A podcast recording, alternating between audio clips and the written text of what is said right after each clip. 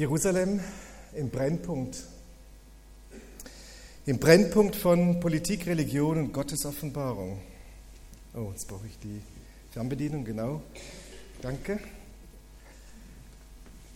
Ja, bis jetzt ging es ja sehr stark um Gottesoffenbarung. Und wir werden natürlich auch in den Bereich von Politik und Religion hineinschauen, wobei heute Mittag ging es auch schon äh, in dieser Zwischensequenz auch schon um die Religion, die herausfordernd ist eben auch in Jerusalem. Herzlich willkommen zu unserem zweiten Teil Spannungsvoll Jerusalem gestern, heute und morgen. Auch er heißt uns willkommen. Er gehört zum Ölberg. Unser lieber Araber, der mit dem weißen Esel da oben reitet, in Erinnerung daran, dass Jesus mit dem Esel nach Jerusalem eingeritten ist. Ich finde ihn köstlich. Er gehört inzwischen auch zu Jerusalem. Ja, Jerusalem hat heute ungefähr 880.000 Einwohner. Das heißt, in Jerusalem leben, ungefähr 10 Prozent, ungefähr 10 Prozent der Bevölkerung Israels in Jerusalem. Jerusalem ist die größte Stadt in Israel, eine moderne Stadt, die sich über weite äh, Hügel und über ein weites Gebiet zieht, eben 880.000 Einwohner. Das beinhaltet aber auch, dass viele arabischen Dörfer, die früher um Jerusalem herum waren, die wurden einfach geschluckt. Muss man ehrlicherweise sagen. Das heißt, Jerusalem hat heute auch ganz ausgeprägte arabische Stadtteile, weil das früher arabische Dörfer waren, um Jerusalem herum. Ich denke, so wie das bei Hamburg ist, oder? Viele Stadtteile von Hamburg waren früher eigenständige Dörfer.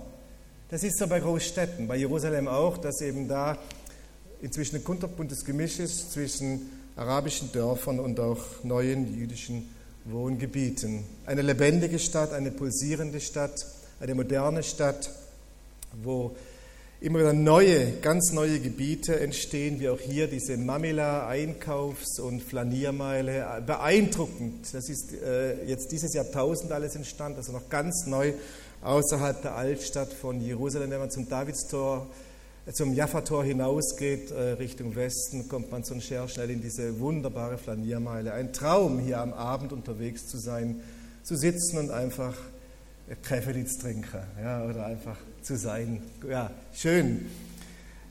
Äh, das, äh, Jerusalem hat seit einigen Jahren eine Straßenbahn. Also als wir 99 da waren, die dabei waren, da gab es noch keine Straßenbahn. Heute gibt es eine Straßenbahn. Das war die Sensation in Jerusalem, als die Straßenbahn gebaut wurde. Und die lief dann erstmal im Testbetrieb vier Wochen, ohne dass die Leute mitgefahren sind, weil man sagte, der Verkehr muss sich erst an die Straßenbahn gewöhnen. Und das wäre zu viel dann, wenn da noch Leute ein- und aussteigen. Wir lassen die erstmal so vier Wochen fahren. Also lustig. Das ist dann die Jaffa-Straße in Jerusalem, heute Fußgängerzone. Da bin ich mit dem Auto noch durchgefahren. Es war früher eine Hauptstraße in Jerusalem, wo da wirklich ein dichter Verkehr war. Man konnte sich das gar nicht vorstellen, dass das mal eine Fußgängerzone wird. Traumhaft heute, wirklich wunderschön. Also am Abend auch in Jerusalem zu sein, ist wirklich toll. Also ich muss sagen, da hat sich wirklich unglaublich viel getan, entwickelt. Ein Blick von Süden nochmal auf die Altstadtmauern im Hintergrund, die eben ins Mittelalter zurückgehen, auch wenn die dann abends beleuchtet sind. Wunderschön, da einfach auch die Altstadt nur schon von diesen Mauern her äh, zu erleben. Hier nochmal dieser Blick, den hatten wir heute Morgen schon mal, gefällt mir einfach. Und wir gehen in die Stadt hinein, in die Altstadt, die heutige Altstadt von Jerusalem, nur ganz kurz zum Jaffa-Tor hinein, zum Damaskustor wieder hinaus. Einfach ganz kurz mal ein Labyrinth von Gassen, man muss sich da auskennen. Händler über Händler, Souvenirs über Souvenirs. Ich frage mich immer, von was die leben, einer an dem anderen. Ja. Und äh, natürlich wollen die verkaufen. Sie verkaufen, sonst wären sie nicht mehr hier. Es sind alles arabische Händler hier. Wir sind im arabischen Viertel. Es gibt aber auch ein jüdisches Viertel. Und da sind die Händler natürlich Juden. Wir gehen jetzt mal hier durch den arabischen Teil, eben beim Jaffa-Tor hineingegangen. Das ist auch wunderschön im Herbst, wenn dann die Früchte reif sind, wenn man Granatapfelsaft äh, bekommen kann oder eben frisch gepressten Orangensaft. Das ist wirklich was Schönes im Herbst, auch mit diesen frischen Fruchtsäften, durch diese Gassen eben alles Mögliche an Souvenirs. Also ihr müsst einen dicken Geldbeutel mitnehmen, wenn ihr nach Israel geht. Oder eben einen, äh, ja, einen dicken Panzer, dass ihr sagt, nein, ich brauche das jetzt nicht. Okay, gut. Ähm, es hat mal jemand gesagt, es gibt da ein Sprichwort, wie kannst du dir in Israel ein kleines Vermögen aufbauen, indem du mit einem großen Vermögen dahin kommst? Ihr versteht die Pointe? Okay, gut. Ähm, wir gehen eben Richtung Damaskusturm. Wir merken hier schon, das ist angespannt. Also hier im arabischen Viertel, ohne die Präsenz des Militärs wäre die Altstation nicht denkbar. Es kommt doch immer wieder mal zu Zwischenfällen, aber man kann sagen, die Altstadt ist ruhig, ist sicher. Ich gehe da gerne auch nachts mit meiner Reisegruppe mal durch, wenn alles geschlossen hat, auch eindrücklich. Und hier sind wir tief in der arabischen Welt. Also Jerusalem ist wirklich ein, ein, ein pulsierendes ähm, Konzentrat von unterschiedlichen Kulturen, Religionen und irgendwann gehören auch die Araber dazu. Wir sind hier beim Damaskustor äh, und das ist wirklich äh, von der arabischen äh, Welt geprägt. Ähm, Jerusalem, die Lage nochmal von Jerusalem. Ich finde das hilfreich, das eben noch auf einer Karte zu sehen, um gerade den Konflikt von Politik auch besser zu verstehen, Politik und Religion. Ihr seht Jerusalem hier im Prinzip, um nochmal auf diesen Embryo zu kommen, im Prinzip wie die Nabelschnur. Ähm, so richtig reingedrückt kann man fast sagen, in diese Westbank, gerade noch der Zugang eben äh, von dem alten Gebiet, von der Waffenstillstandslinie 1949 war der Zugang noch gesichert nach Westjerusalem für äh, Israel. Und nach 1967, als man die Gebiete einnahm, nach Ostjerusalem, da wurde dann die Stadt äh, vergrößert. Aber das sind die Gebiete eben, um die gestritten wird heute. Und da sehen wir, da liegt Jerusalem wirklich so richtig im, im, im Kern, in der Mitte mit drin. Nochmal näher hier Jerusalem. Ihr seht hier diese, diese, diese, diese Wölbung von einer anderen Karte, hier nochmal in dieser roten Linie, das war die Waffenstillstandslinie von 1949. Das heißt, alles, was links von dieser roten Linie ist, das gehörte von 1949 bis 1967 zu Israel. Ostjerusalem, hier dieses hellgrüne, dieser kleine hellgrüne Bereich mit dem Tempelplatz und dem jüdischen Viertel hier, das, ähm, das war alles drüben, ich sage mal so wie in, in, als Berlin geteilt war. Das Brandenburger Tor und die wichtigen alten historischen Städten waren alle drüben, oder? Ähm, die, da war die Mauer davor und das war in Israel auch so. Damals, als Jerusalem geteilt war, von 1949 bis 1967, war Jerusalem eine geteilte Stadt. Da war die Teilung wirklich da an historischer Stelle. Das heißt, das alte Jerusalem, das historische, das war in jordanischer Hand. Das hat auch Jordanien annektiert.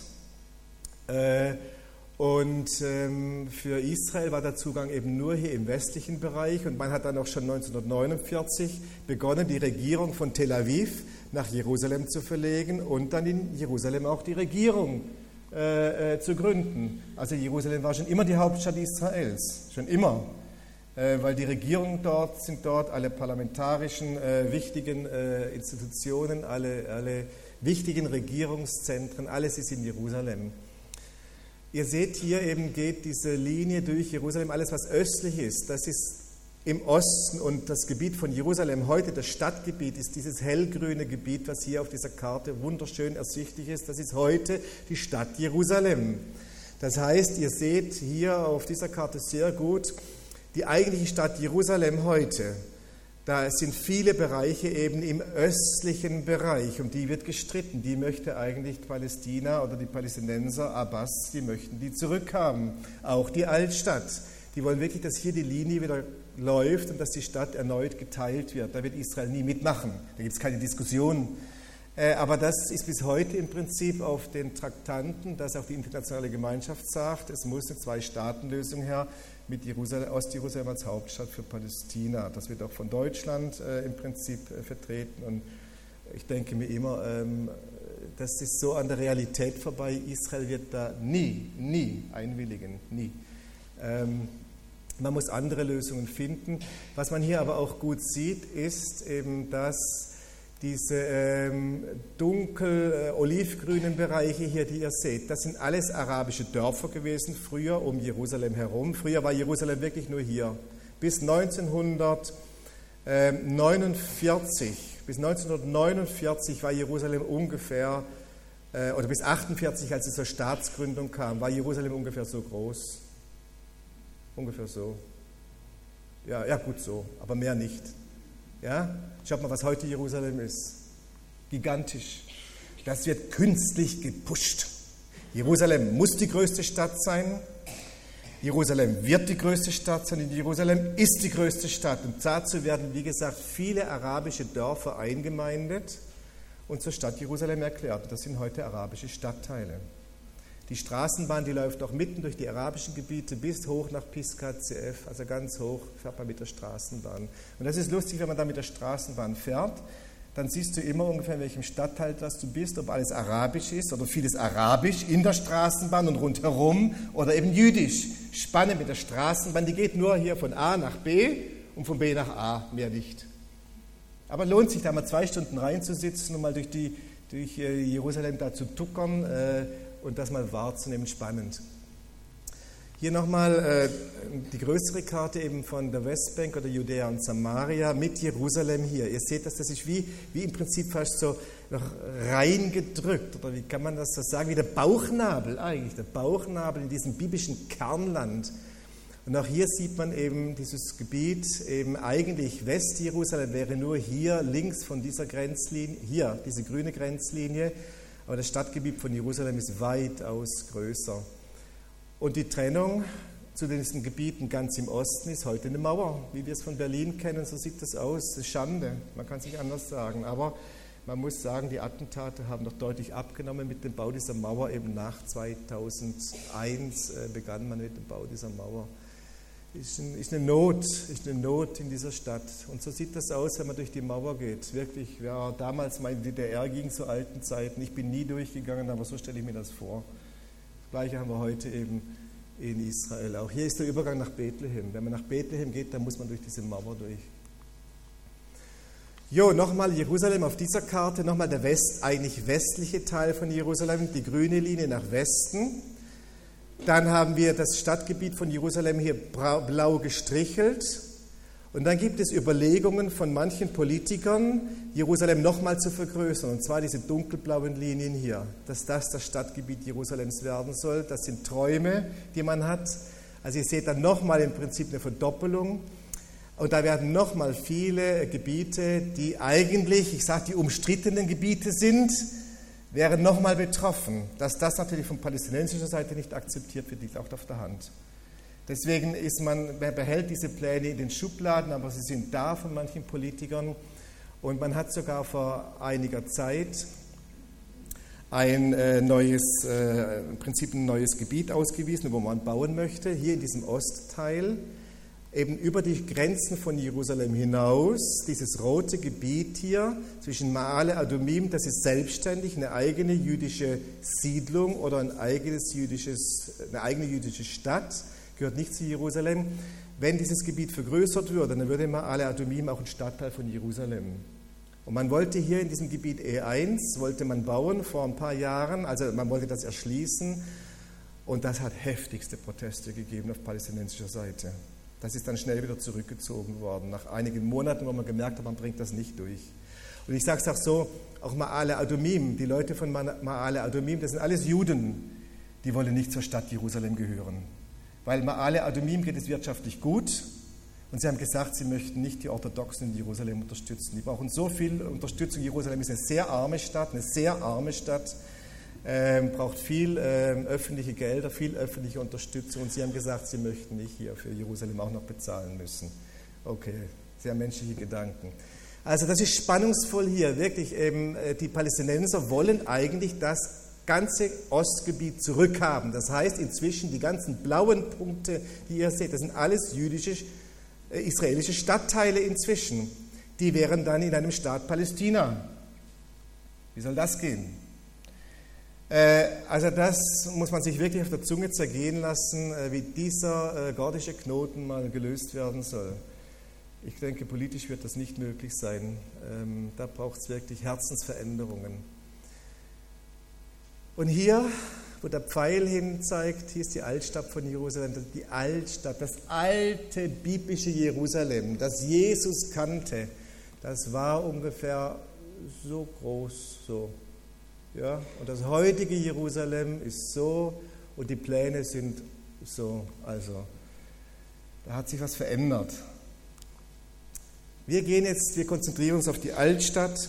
Wir blicken von oben die Vogelperspektive, die Altstadt wunderschön zu sehen mit den Stadtmauern, sehr dicht eben mit den Gassen. Das armenische Viertel, das jüdische Viertel, das christliche Viertel und das arabisch-muslimische Viertel und dann hier eben mit dem Tempelplatz. Hier stand der Tempel zu alter biblischer Zeit. Eine andere Perspektive hier sieht man den Platz sehr gut und hier steht der Felsendom und die El-Aqsa-Moschee. Habt ihr sicher auch schon gehört.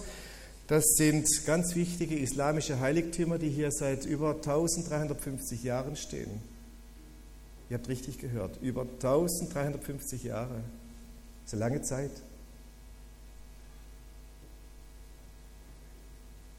Wir hatten zwei Zeitperioden, wo ein Tempel da stand, ein jüdischer Tempel für Israel. Wenn wir die Zeit des Salomonischen Tempels die Zeit des Tempels von Zerubabel und Herodes, die Zeit also vom Neuen Testament nehmen und die Zeiten zusammenfassen, wo hier ein Tempel stand, dann kommen wir nur auf 950 Jahre. Auch eine lange Zeit. Die islamischen Heiligtümer stehen hier seit 1350 Jahren. Muss man sich auf der Zunge zergehen lassen. Das lässt der Islam nicht einfach los. Jerusalem, ein Spannungsfeld von Religion und Politik. Politik und Religion. Und da denke ich mir oft, da sind unsere Politiker zu kurzsichtig. Wir haben bei uns Staat und Religion weitestgehend getrennt. Das ist da nicht der Fall. Hier ist Religion und staatliche Vorstellung, politische Präsenz, politische Herrschaft, das ist sehr gemischt. Ähm, und eben auch auf jüdischer Seite kocht das immer mehr hoch. Ich habe das in der Mittagspause äh, da gesagt, dieser Vortrag, den ich hatte. Die Orthodoxen bei der Staatsgründung noch 1%, heute 15% und bis in nochmal 20, 25 Jahren wahrscheinlich 30% der Bevölkerung das ist die Zeitbombe, die tickt, nicht die Atombombe vom Iran. Oder die tickt auch. Äh, aber das ist nicht zu unterschätzen. Äh, die Religion auf beiden Seiten, auf der Seite des Islam und auf der Seite des Judentums. Ja, und ich fand das so lustig. Hier schaut mal hier dieser Gewürzhändler in der Altstadt. Er hat hier eine wunderbare, kunstvoll aufgeschichtete Gewürzpyramide gemacht. Und obendrauf, schaut mal hier, ist der Felsendom. Wow, schön, oder? War nicht schön gemacht, aber das zeigt die Stellung. Wir werden diesen Platz nie aufgeben. Hier stand der Tempel zu alten biblischen Zeiten. Wir haben das heute Morgen angesagt. Äh, ich habe das heute Morgen vertieft. Der erste Tempel 151 vor Christus bis 586 und der zweite 516 bis 70 nach Christus. Wenn wir das zusammenfassen, wie gesagt, kommen wir auf ungefähr 950 Jahre. Nun gibt es Hoffnungen und Bestrebungen, dass der Tempel wieder gebaut wird, dass es einen dritten Tempel gibt. Habt ihr auch schon gehört? Das ist so eine messianische Vision, wo der Tempel vom Himmel kommt, aber da gibt es auch schon eine sehr irdische Vision. Und zwar, da staune ich immer mehr, wie sich das verdichtet. Das ist so eine Fotomontage, das ist ja leicht möglich, wo da einfach der ganze Tempelplatz überklebt ist hier. Äh, also äh, die Moschee ist weg, Felsendom und El-Aqsa-Moschee, und dafür steht der Tempel wieder. Wie denken die Palästinenser darüber? Okay, das habe ich fotografiert im jüdischen Viertel, in Altstadt von Jerusalem, im jüdischen Viertel. Also da siehst du mehr und mehr solche, solche Fotomontagen. Spannend. Und die Vorbereitungen laufen. Das ist kein aktuelles Bild, aber ihr seht hier, das ist auch schon eine ganz gute Rekonstruktion, die Klagemauer hier. Und hier wird der Tempel gebaut mit Kran und allem. Ja, Wow, also so würde das aussehen. Ähm, und so würde das in Realität aussehen, wie ich das heute Morgen schon mal angedeutet habe, wenn der Tempel wieder stünde. Da gibt es starke Bestrebungen. Direkt hier seht ihr den Felsendom, das ist die Realität heute, El-Aqsa-Moschee. Und hier gegenüber, auf dem höchsten Gebäude gegenüber, hier unten die Klagemauer. Und hier seht ihr das Modell des Tempels, steht hier oben bereit. Alles, alles vorbereitet, alles. Der Tempel könnte morgen gebaut werden, ist alles da, alles. Die Menorah steht auch bereit, der siebenarmige Leuchter. Das ist schon sehr nah. Hier drüben beginnt die Klagemauer. Hier ganz links ein kleiner Ausschnitt noch. Hier ist die Klagemauer und hier steht die Menorah, die in den Tempel kommen wird. Aus Echtgold, mit Panzerglas natürlich hier äh, versiegelt. Steht alles bereit. Und ich habe jetzt ganz neue Filme gesehen im Internet, wo die Priester vorbereitet werden. Die Priester üben heute schon, wie man ein Passalam richtig schlachtet, wie man ein Opferlamm richtig schlachtet. Üben die alles. Echt, die könnten morgen anfangen. Also da sind, es gibt Gruppen, es gibt inzwischen über 20 Organisationen in Israel, die äh, sich diesem Thema stellen. 2003 wurde eine Akademie, eine Akademie für den dritten Tempel gegründet. Kann man alles besichtigen in Jerusalem. Falls der Tempel wieder mal gebaut werden sollte, es gibt ja unterschiedliche Visionen, unterschiedliche Visionen, wie Jerusalem morgen aussehen könnte, würde, sollte, müsste. Eine Vision, die fand ich auch interessant und da habe ich mal einen Reiseführer auch gehabt, der das mit großer Leidenschaft auch so sah. Der hat mir gesagt, Siegfried, du wirst in wenigen Jahren mit deinen Reisegruppen nach Jerusalem kommen und von Jerusalem wird der Friede ausgehen, so wie die Propheten sprechen. Warum? Weil Judentum, Islam und Christentum versöhnt sind, der interreligiöse Dialog läuft. Und das sieht dann so aus, äh, eben das ist äh, gemalt von einem Talmud-Schüler Schüler Joachim Frankl. Ihr seht hier den Felsendom, der steht nach wie vor dann. Der Tempel ist gebaut hinter dem Felsendom, der Platz ist riesig, da hat ein Tempel ohne Probleme auch neben dem Felsendom Platz. Und ihr seht hier ein großes Tor nach, äh, zur Stadt hin, hinten ist die Grabeskirche, die wichtigste Kirche für Christen. Das heißt, Moslems, Juden und Christen beten zusammen hier auf diesem Platz. Das ist die Vision. Und da gibt es auch namhafte Gruppen, die sich da stark machen, dass das dahin kommt. Also es sind unterschiedliche Visionen da eben, wie Jerusalem in 20, in 50 oder in 100 Jahren aussehen sollte. Realität heute ist, das ist die Klagemauer, die Westmauer. Äh, in Hebräisch Ha-Kotel, Ha-Aravai, einfach die westliche Mauer. Wir kennen sie als Klagemauer, in Hebräisch ist es einfach die Westmauer. Westmauer, weil sie die alte westliche Fundamentmauer war, ähm, wo oben der Tempel drauf stand, die Westmauer. Der heiligste Bezirk heute für Juden, wo man sich zum Gebet trifft. Auch die Armee trifft sich immer wieder hier und macht hier Vereidigungen. Früher hat man das auf Masada gemacht, heute macht man es an der Westmauer. Finde ich auch bezeichnend. Bezeichnend. Ich gebe euch einen Tipp, merkt euch das mal. Ihr könnt jeden Tag, jeden Tag exakt zu jeder Minute sehen, was hier läuft. Ich gehe nochmal zurück. Diesen Blick habt ihr mit der Live-Webkamera. Gebt mal ein, äh, Webkamera, ähm, Kotel oder Westmauer, Klagemauer, Jerusalem. Da ist eine Live-Kamera mit Ton. Da kannst du zu jeder Stunde sehen, was hier geht und nicht. Und da bin ich jetzt jeden Tag, bin jeden Tag in Jerusalem, jeden Tag. Und schau, was da geht. Da kriegst du Sachen mit, das ist enorm. Ähm, also das beeindruckt mich. Und dann hier immer wieder Vereidigungen der Armee, die hier eben stattfinden. Das ist ein starker Ausdruck. Wir werden diesen Ort nie mehr zurückgeben. 2001 war Barak, als er Ministerpräsident war, bereit, in diesem äh, Agreement mit Arafat auf die Altstadt zu verzichten, außer die Klagemauer und das jüdische Viertel, das hier äh, ungefähr ist, wo ich stehe. Alles andere hätten die Palästinenser bekommen. Arafat hat Nein gesagt. Wir möchten alles haben. Und wieder war es nichts. Ähm, und da habe ich erlebt, dann, ich war im Januar 2001 hier, das hat mich wirklich dann ergriffen. Ich war hier, ich wusste gar nicht, was abgeht. Hier unten, das war abends, dann waren hier Zehntausende von jungen Leuten, jungen Israelis, religiöse Schüler, man hat das gesehen an ihrer Kleidung, Zehntausende. Ich dachte, was geht hier ab? Großes Jugendtreffen, junge Erwachsene-Treffen. Da habe ich Einzelne gefragt, was geht hier ab? In Englisch halt. Dann haben sie gesagt, wir sind hier, um dagegen zu protestieren, dass Jerusalem geteilt wird. Wir werden das nicht zulassen, was Barak da verhandelt hat. Und wenn das so umgesetzt werden sollte, dann werden wir kämpfen. Hast du gespürt, wenn Israel bereit ist, da wirklich ähm, ähm, Kompromisse zu machen, dann wird ein wesentlicher Teil der jungen Menschen in Israel aufstehen und dagegen auftreten. Also das wird zum Krieg kommen. Israel geht da wirklich immer an der Kante eines Bürgerkrieges auch entlang. Das ist ein ganz großes Problem innerhalb der Gesellschaft auch. So sieht die Klagemauer aus. Eben man kann da hingehen, auch ihr könnt da hingehen, jeder kann hingehen, hier beten, man kann einen Zettel schreiben und reinstecken. Trump hat auch einen reingesteckt hier.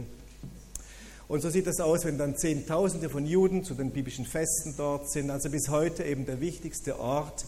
So sah das in alter Zeit aus. Das ist eine Aufnahme vom vorletzten Jahrhundert um 1850 rum oder 1880 um die Jahrhundertwende. Und ihr seht hier, finde ich interessant, hier Frauen und Männer zusammen an der Klagemauer. Heute undenkbar, undenkbar. Diktat der Orthodoxen. Problem. Wir machen den Schritt, ähm, ich gehe wirklich nur in großen Schritten durch. Man hat in Madaba in Jordanien ein Mosaik gefunden bei Ausgrabung schon vor sehr vielen Jahren, um 550. Und hier hat man im Prinzip einen Stadtplan von Jerusalem gefunden. Ein Stadtplan, nachdem Jerusalem 70 nach Christus zerstört wurde. Da haben wir heute Morgen aufgehört. Ähm, Jerusalem ist wieder aufgebaut worden danach. Also 70 nach Christus wurde der Tempel zerstört, muss ich sagen, Jerusalem nicht. Ähm, erst 100, ähm, mit dem Park Kochba-Aufstand 135 nach Christus wurde Jerusalem endgültig zerstört und den Boden, Erdboden gleich gemacht. Und dann haben die Römer die Stadt wieder aufgebaut, 135 nach Christus, und zwar in dieser Struktur. Der Tempelplatz war leer, gut, da fehlt jetzt ein Teil des Mosaiks, aber man weiß, hier oben war nichts. Hier war der Tempel, hier ist das Damaskustor, also das heutige Damaskustor. Ähm, und man sieht das bis heute, die Struktur ist bis heute geblieben, dass man beim Damaskustor reingeht und da war hier der alte Cardo, der äh, im Prinzip Richtung ehemaligen Tempelplatz führte. Und man hat hier jetzt die Grabeskirche und die Näherkirche. Die Christen waren hier. Wir haben das Jahr 335, 542. Das heißt, hier war die christliche Präsenz ist hier im Mosaik zu sehen. Jerusalem war inzwischen christlich geworden. Die Christen waren zur Staatsreligion geworden. Kaiser Konstantin war im Land und er hat veranlasst, dass hier die wichtigen äh, Orte, gerade der Ort, wo Jesus gekreuzigt wurde, begraben wurde, auferstanden ist, dass das einfach erhalten bleibt. Und dort steht die Grabeskirche. Spannend, Eusebius, der Kirchenvater Eusebius, ist ja vielleicht manchen bekannt vom Namen, der hat das erlebt. Der war ja in Caesarea Bischof, 260 bis 340, und er hat gesagt, äh, das ist festgehalten äh, in Dokumenten, als, als man eben angefangen hat, dort zu bauen, da stand ein, heidnisches, äh, ein heidnischer Tempel von den Römern gebaut, ein heidnischer Jupitertempel. Den hat man natürlich weggemacht dann. Und als man dann da angefangen hat, eben alles zu beseitigen, heißt es hier, als sich aber statt des beseitigten Fußbodens ein anderer in der Tiefe der Erde zeigte, da zeigte sich auch gegen alle Erwartungen das hehre und hochheilige Denkmal der Auferstehung des Heilandes. Der heiligsten Höhle, eben das ehemalige Grab, sollte jetzt ein ähnliches Wiederauf Leben beschieden sein wie dem Erlöser selber. Nachdem sie lange Zeit im Dunkel verborgen gewesen war, kam sie wieder ans Licht und gab denen, die sie zu sehen herbeigekommen waren, deutliche Kunde von den geschehenen Wundern. Sie bezeugte die Auferstehung des Erlösers durch Tatsachen, die lauter sprachen als jeder Mund. Das war gewaltig damals. Man hatte alte Spuren gefunden, dass da die Christen aus allererster Zeit sich da getroffen haben. Das heißt, das muss ein Ort gewesen sein, wo christlich am Anfang wirklich verehrt wurde. Die Christen gingen an die Orte, wo das geschehen war, in ältester Zeit. Deswegen kann man mit großer Überzeugung sagen, die Grabeskirche ist wirklich der Ort, wo Jesus gekreuzigt wurde, begraben wurde und auch verstanden wurde. So kontrovers dieser Ort heute aussieht, aber darum geht es nicht. Man hat über dem ehemaligen Grab einen Kuppelbau gemacht, damals 326. Der mittlere Bereich war offen und hat dann hier Golgatha war im Freien, das hat man alles abgetragen, hier war so viel Felsen, hat man alles weggemacht und dann hat man hier eine Versammlungsbasilika gebaut. Das war die erste Grabeskirche. Schön, also deutlich schöner als das, was wir heute haben. Heute sieht die Grabeskirche so aus. Ein monumentaler Koloss mitten in der Altstadt. Der Eingang ist hier unten, da gehen wir jetzt gleich hin. Und ich gehe mit euch mal in die Grabeskirche rein. Ich weiß, das ist nicht der Ort, den auch die Leute, die mir in Israel sind, unbedingt lieben. Ein kontroverser Ort, der sehr geflutet sein kann von äh, Besuchern. Da geht es dann zu wie im Bienenstall. Na, ähm, Im Zentrum eben äh, dieser großen Kuppel der Ort, wo das Grab Jesu war. Man kann dann hier unten reingehen. Das sieht dann so aus. Das ist der Eingang. Das ist von Orthodoxen verwaltet. Und die Orthodoxen haben halt einen anderen Ausdruck des Glaubens wie wir. Aber man muss fairerweise sagen, diese Stätte blieb wirklich über die vielen Jahrhunderte, so kontrovers die Religionen sich darstellen. Man weiß, das ist wirklich authentisch. Und wenn man nach oben blickt, von hier aus nach oben blickt, das finde ich schön. Ein Symbol für die Auferstehung. Das gefällt mir in dieser Kirche, dieser Blick nach oben. Ganz neu gemacht, man hat sich endlich geeinigt nach vielen Jahren, dass das so renoviert werden konnte vor ungefähr 15 Jahren. Nochmal die Grabeskirche hier in der Altstadt. Das war damals zur Zeit Jesu außerhalb der Stadt. Der wurde ja außerhalb der Stadt gekreuzigt. Das ist heute alles in der Altstadt. Jo, dann der Tempelplatz. Äh, wie gesagt, der war leer hier. Wir sind ja im, äh, im, äh, um 300, 400, 500, 600, die Zeit, wo die Christen ähm, da dominant waren in Jerusalem. Und dann kamen die Moslems. 638 nach Christus wurde Jerusalem von den Moslems eingenommen. Kalif Omar. Und schon 691 nach Christus hat Kalif Abdel Malik ibn Marwan hier bauen lassen. Felsendom und Al-Aqsa-Moschee. Und spannend ist, dieser Felsendom, ist gebaut worden über einem Stein. Ich werde euch gleich zeigen, warum er Felsendom heißt. Hier vermutet man, dass der Tempel stand. Dieser Felsendom ist gebaut worden von christlichen Architekten. Ja. Weil, interessant, die gleiche Struktur des Felsendoms damals, zu dieser Zeit, bot die Grabeskirche. Man kann das jetzt hier leider nicht erkennen auf diesem Bild, aber hier steht die Grabeskirche. Der Felsendom, wie gesagt, auch ein Oktogramm mit Kuppel oben. Die Grabeskirche war damals fast gleich gebaut. Dann haben wir, ah, hier nochmal das Bild der Grabeskirche damals. Ihr seht hier auch diesen Bau des Felsendom. Hier, das ist im Prinzip dem Kuppelbau nachgeahmt über dem Felsengrab. Und dann haben wir hier die El-Aqsa-Moschee, die ferne Kultstätte äh, übersetzt. Und das ist im Prinzip einfach der Versammlungsort, so wie hier, das ist weiter auseinander. Das heißt, wir haben hier Felsendom, Al-Aqsa-Moschee und hier bei der Grabeskirche hatten wir zu der Zeit, als das gebaut wurde, auch hier einen Kuppelbau und daneben diesen Versammlungsraum. Finde ich interessant. Wie gesagt, von byzantinischen Architekten entworfen. Ähm, und seither stehen diese Gebäude hier, der Felsendom, unverrückt, nochmal vergoldet worden vom jordanischen König, vom Vater, der schon lange gestorben ist. Und innen sieht es so aus. Ich war früher oft mit Reisegruppen da drin, heute kommt man nicht mehr rein, ist geschlossen. Ähm, und hier nach der Tradition sagt man, dass Abraham den Isaak opfern wollte. Die Moslems sagen, Abraham wollte den Ismael opfern. Da ist schon die Unterscheidung. Man sagt in der Tradition, dass Mohammed hier war, an diesem Ort und hier in seiner nächtlichen Wallfahrt äh, oder in seiner nächtigen Auffahrt in den Himmel, auch da die Himmelfahrt Jesu im Prinzip auch, ich sage mal Imitation, wir finden im, im Islam viele Imitationen von christlichen äh, Grundelementen und von jüdischen Grundelementen. Der Islam ist eine Mischreligion, wo Judentum, Christentum und auch andere Stammesreligionen, so ein Gedankengut äh, hineingeflossen ist. Das ist alles im Koran äh, verdichtet, eben geschrieben. Und im Koran heißt es zu diesem Ort, oder das ist der Koranvers, die Sura aus dem Koran, wo man den Anspruch auf diesen Ort begründet. Da heißt es in der Sura Al-Isra 17.1, preist ihm, der bei Nacht seinen Diener hinwegführte von der heiligen Moschee zu der fernen Moschee deren Umgebung wir gesegnet haben, auf dass wir ihm einige unserer Zeichen zeigen. Wahrlich, er ist der Allhörende, Allsehende. Das heißt hier zu der fernen Moschee, das ist die Al-Aqsa-Moschee. Das verbinden die Moslems mit Jerusalem. Jerusalem kommt nicht vor im Koran. Ist der einzige Bezug. Aber wir spüren, es ist ein sehr heiliger Bezug und die Moslems werden diesen Platz auch nie preisgeben. Für Moslems heißt Jerusalem nicht Stadt des Friedens, sondern Al-Quds, die Heilige. Die Heilige, nicht Stadt des Friedens, Jerusalem oder Jerusalem. Und dieser Platz ist das erhabene Heiligtum, Haram al-Sharif, also für die Moslems ein ausgesprochen wichtiger Ort nach Mekka und Medina.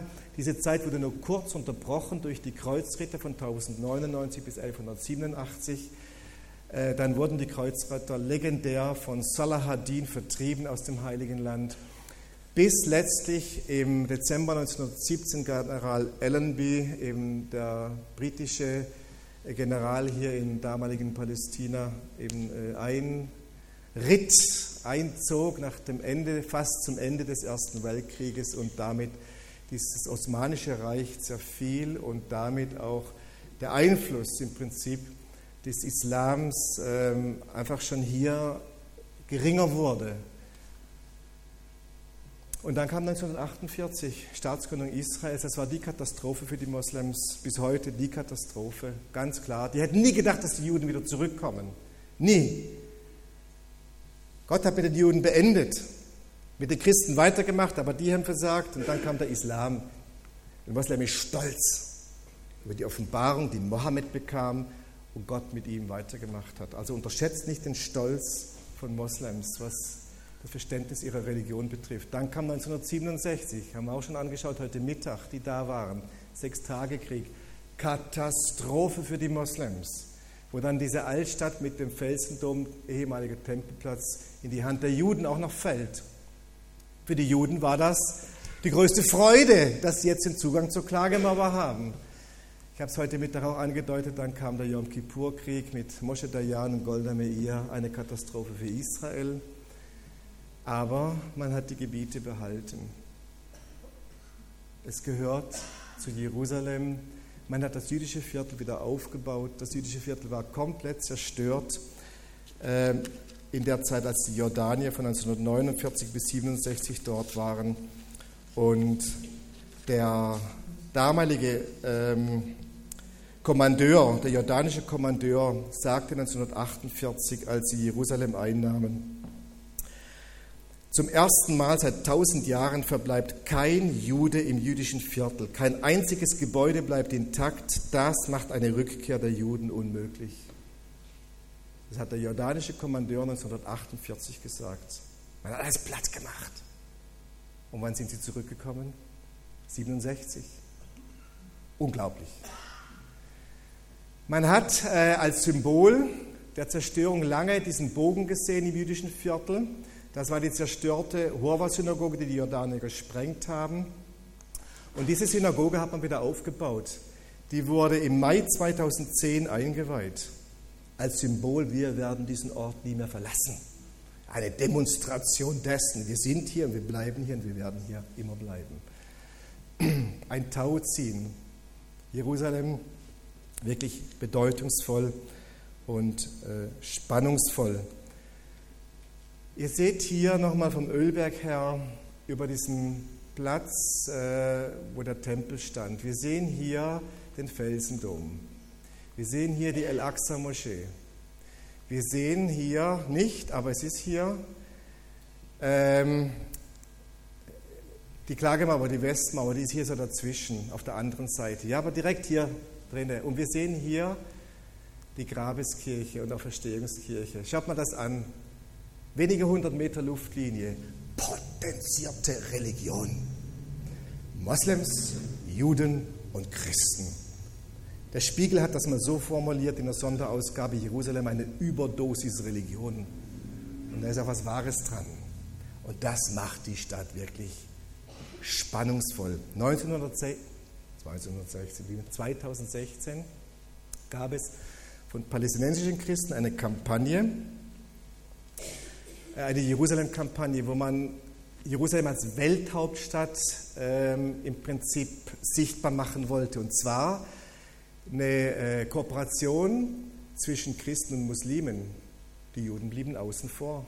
Die Christen und Moslems haben sich zusammengetan, haben gesagt, wir möchten ein Zeichen setzen, Jerusalem ist die Welthauptstadt und es soll Toleranz sein hier zwischen Christen und Juden. Äh, eben nicht Christen und Muslimen die Juden außen vor. Das muslimische und christliche Erbe, dafür muss ein Bewusstsein kommen. Okay? Klare Kante. Lasst das Jahr 2016 ein internationales Jahr der Solidarität mit Jerusalem sein. Hört sich ja gut an, aber eben Christen und Muslime, muslimisches und christliches Erbe. Das sagte der Großmufti von Jerusalem bei der Pressekonferenz im palästinensischen Nationaltheater in Ostjerusalem. Wir sind eine Nation in diesem Land das wir alle lieben und für das wir uns opfern.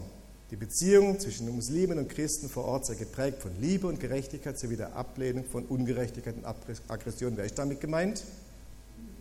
Israel. Also 2016, vor zwei Jahren.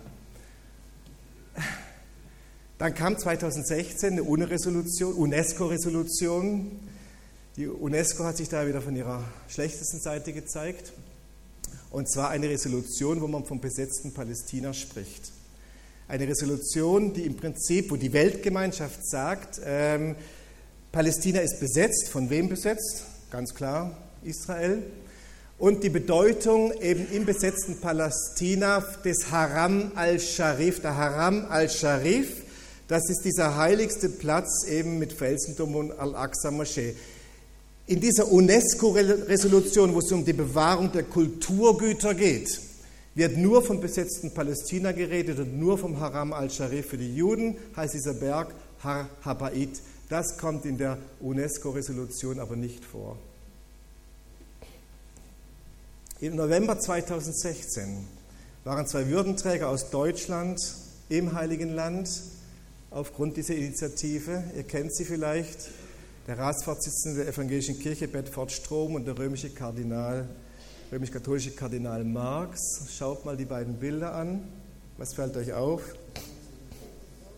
Ja, das obere Bild ist in Bethlehem und das ist in Jerusalem. Ihr seht wo beim Tempelplatz. Was fehlt? Ja, das ging durch die Presse damals. Ihr habt das vielleicht auch gelesen, manche von euch. Und was der Spiegelredakteur, diese Kolumne, die er geschrieben hat, die möchte ich euch zeigen, Jan Fleischhauer. Äh, er sagt, ich bin nicht so leicht zu erschüttern, aber mich hat der Vorgang sprachlos gemacht. Wie soll man es anders nennen als eine Verleugnung des Glaubens, wenn zwei wichtige Repräsentanten des Christentums bei einer Pilgerreise aus Rücksicht auf die Reizbarkeit muslimischer Glaubensvertreter ihr Kreuz ablegen? Es sind in der Geschichte des Christentums eine Menge Leute gestorben, weil sie genau das abgelehnt haben. Man kann das unvernünftig oder verbohrt finden. In den Kirchen werden sie heute aber als Heilige und Märtyrer verehrt. So ist das nun einmal mit dem Glauben. Den Gläubigen imponiert Standfestigkeit, nicht die Kapitulation vor fremden Mächten. Macht nachdenklich, macht, nach, macht nachdenklich. Trump erkennt Jerusalem als Hauptstadt Israels an, muss ich auch noch was dazu sagen, ganz klar. Äh, ist ja auch bei mir angekommen. Im Dezember 17, eben letztes Jahr, am 6. Dezember, öffentlich, ich bin zur Erkenntnis gelangt, dass es Zeit ist, Jerusalem als Israels Hauptstadt anzuerkennen. Er hat damit nichts Neues gesagt. Ich sage es auch mal ehrlich, die Jüngeren hier, was lernt ihr in Geografie, wenn ihr das Land Israel kennenlernt im Unterricht? Welche Hauptstadt hat Israel? Was wird in der Schule bei uns offiziell, in den offiziellen Schulbüchern gelehrt? Schaut mal in die Schulbücher eurer Kinder. Was hat Israel für eine Hauptstadt? Tel Aviv? Jerusalem. Unsere offiziellen Schulbücher weisen das aus. Jerusalem ist die Hauptstadt Israels. Wo war unsere liebe Bundeskanzlerin? In Jerusalem. Vor der Knesset hat sie gesprochen, oder? Wo gehen die ganzen Repräsentanten hin, wenn sie die Regierung Israels treffen wollen? Nach Jerusalem. Man hat das einfach nie offiziell ausgesprochen. Also im Prinzip hat Trump nur etwas ausgesprochen, was eh gelebt wird, das Fakt ist. Von daher sage ich auch nichts Neues, aber doch, doch von höchster Brisanz muss man feststellen. Ähm, weil zwei Tage danach, am 8. Dezember, hat sich der UN-Sicherheitsrat in einer Dringlichkeitssitzung mit dieser Entscheidung der USA befasst und hat, ist zum Schluss gekommen, dass das eben abgelehnt wird. Und auch die EU erteilt der Anerkennung Jerusalems als Hauptstadt Israels eine Absage.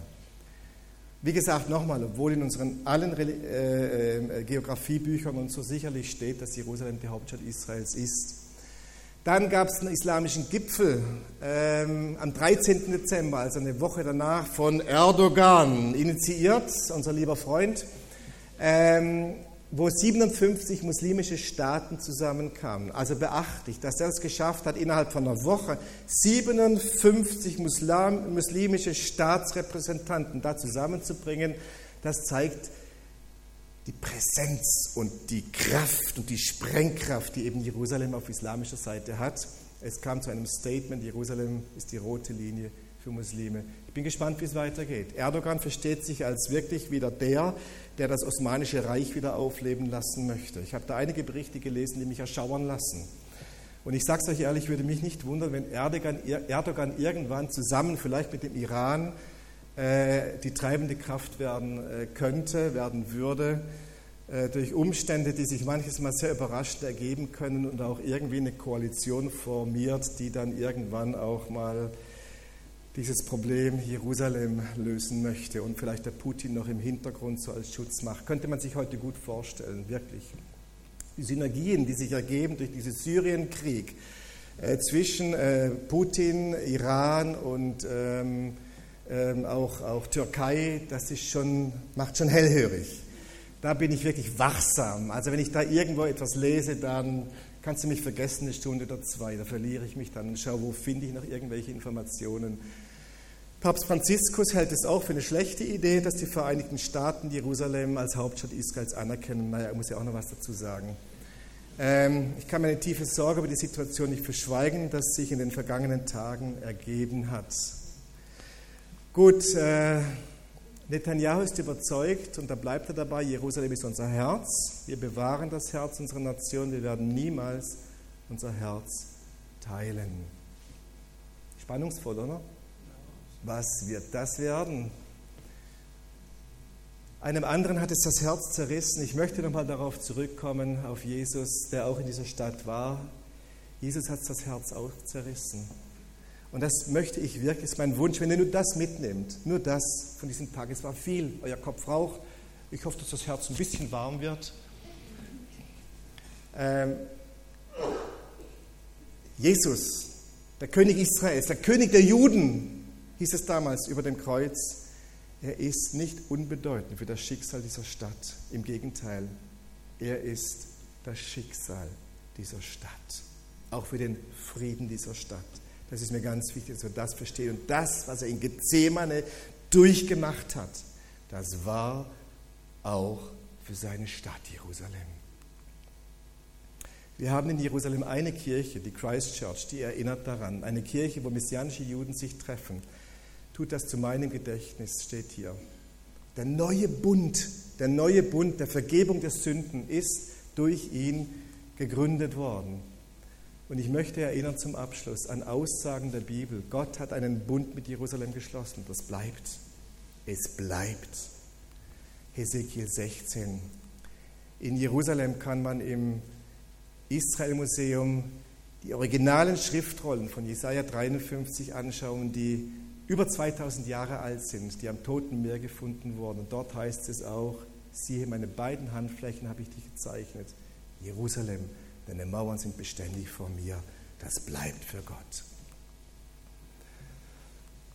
Und in Jerusalem, hier auf dem Zionsberg, da fiel Feuer vom Himmel. Erinnert euch, bei der Tempeleinweihung fiel Feuer vom Himmel, oder? Wann fiel noch einmal Feuer vom Himmel? Zumindest wie Feuer? Bitte? In Jerusalem meine ich jetzt, in Jerusalem. Pfingsten! Apostelgeschichte 2 werdet ihr bald in euren Gemeinschaften wieder als Thema haben. Denkt daran, das geschah in Jerusalem. Da fiel Feuer vom Himmel. Mit welcher Konsequenz? Es ist eine Erweckung aufgebrochen in Jerusalem durch den Heiligen Geist, wo Menschen erkannt haben, er ist es.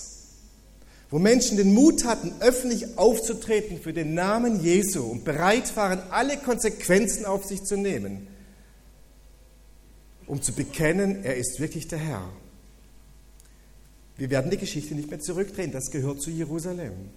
Die Geisterskissung war die letzte große Manifestation Gottes in Jerusalem. Und Gott möchte, dass diese Botschaft weitergetragen wird bis ans Ende der Erde, die da freigesetzt wurde. Und man muss heute sagen, dass sie auch wieder zurückkommt nach Jerusalem. Gott wird Jerusalem aufs Neue erwähnen, nur kurz hier Zacharia. Gott wird mitten in Jerusalem wohnen. Lest die Texte mal im Propheten Zacharia. Spannend. Jerusalem wird zu einer Taumelschale für Völker ringsum werden, zum Stemmstein für die Nationen. Also Jerusalem wird ein Politikum werden, wo sich die Welt daran reiben wird und zerreiben wird. Davon spricht der Prophet Zacharia ganz klar. Jerusalem wird zur geistlichen Umkehr kommen. Sie werden auf ihn blicken, den sie durchbohrt haben. Das heißt, Jerusalem geht auf diese Stunde der Bekehrung zu, da bin ich überzeugt. Und Gott entgleitet die Geschichte nicht. Gott wird die Geschichte so nutzen und auch gestalten, dass das Volk Israel und auch die Araber, die dort sind, ihn erkennen und willkommen heißen. Und dann wird er zurückkommen. Seine Füße werden auf dem Ölberg stehen, der vor Jerusalem im Osten liegt. Dass wir heute Jerusalem so im Zentrum der Politik haben. Und auch wenn jetzt Herr Trump die Botschaft eröffnet, am 14. Mai, so schon bald. Bin gespannt, was dann kommt. Bin echt gespannt, ob dann wirklich äh, massivste äh, Eruptionen kommen werden in Jerusalem, weil der Widerstand wirklich aufbricht auf der islamischen Welt. Wir werden sehen. Ich muss sagen, bis jetzt war es sehr verhalten. Und wenn Israel dann tatsächlich das auch noch umsetzt, was sie geplant haben, was ich absolut schräg und paradox finde, die Regierung in Jerusalem, die möchte Herrn Trump ein Geschenk machen und möchte die Bahnlinie von Tel Aviv nach Jerusalem erweitern in die Altstadt hinein und möchte im jüdischen Viertel 14 Meter Tiefe eine Untergrundstation machen, dass man da aussteigt und dann schnell bei der Klagemauer ist, also mit der Bahn im Prinzip bis fast zur Klagemauer fahren kann. Und diese Station heißt dann Donald Trump Station. Bin ich gespannt, bin ich gespannt. Überlegt mal, was das, wenn das wirklich umgesetzt werden sollte, was das in der muslimischen Welt unter der Altstadt durch. Ich möchte nicht darüber nachdenken. Okay. Also spannend. Der Mann wird uns äh, spannend halten. Okay. Jerusalem wird gesagt werden, der Herr ist ein Gott, er ist in deiner Mitte ein Held, der uns rettet. Der Name der Stadt heißt von nun an, hier ist der Herr Yahweh Shammah. Das ist die Zukunft von Jerusalem bedeutungsvoll und spannend im Brennpunkt Politik, Religion und Gottesoffenbarung. Und das ist, betet eben für den Frieden. Ich möchte zum Schluss aus diesem Buch nur ein Zitat lesen, das mich nachdenklich macht. Hier heißt es,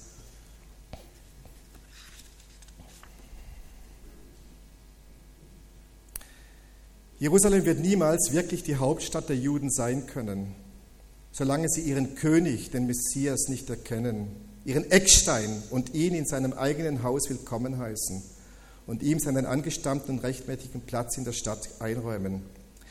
Er wird aber auch genauso der König der Araber und aller anderen Völker sein. Wenn er zurückkehrt, dann wird Jerusalem für immer unsere höchste Freude sein, weil dann unser großer König dort wohnen wird, der unsere höchste Freude ist. Das macht mich nachdenklich in diesem Buch hier von Tom Hess betet für den Frieden Jerusalems. Himmlischer Vater, das möchten wir jetzt auch tun. Wir beten für Jerusalem, dass dein Wille geschieht. Alles ist dir unterstellt und der Tag kommt. Alles ist bestimmt, alle Zeit in deinen Händen, wo du offenbar wirst. Wir beten darum, dass die Menschen den Mut haben, auf dich zu blicken und dass die Menschen, die dich kennen, mutig dich bekennen in dieser Stadt. Und auch wir hier in Barmstedt im VG, wir möchten wachsam bleiben, was da abgeht, aber wir möchten den Blick nicht verlieren, Herr, in den politischen Wirrwarren, die kommen werden, die da sind. Wir möchten umso mehr auf dich blicken. Du bist der Herr, der König Israels. Und das wird offenbar werden. Der König Jerusalems, der Erlöser, der Heiland. Amen.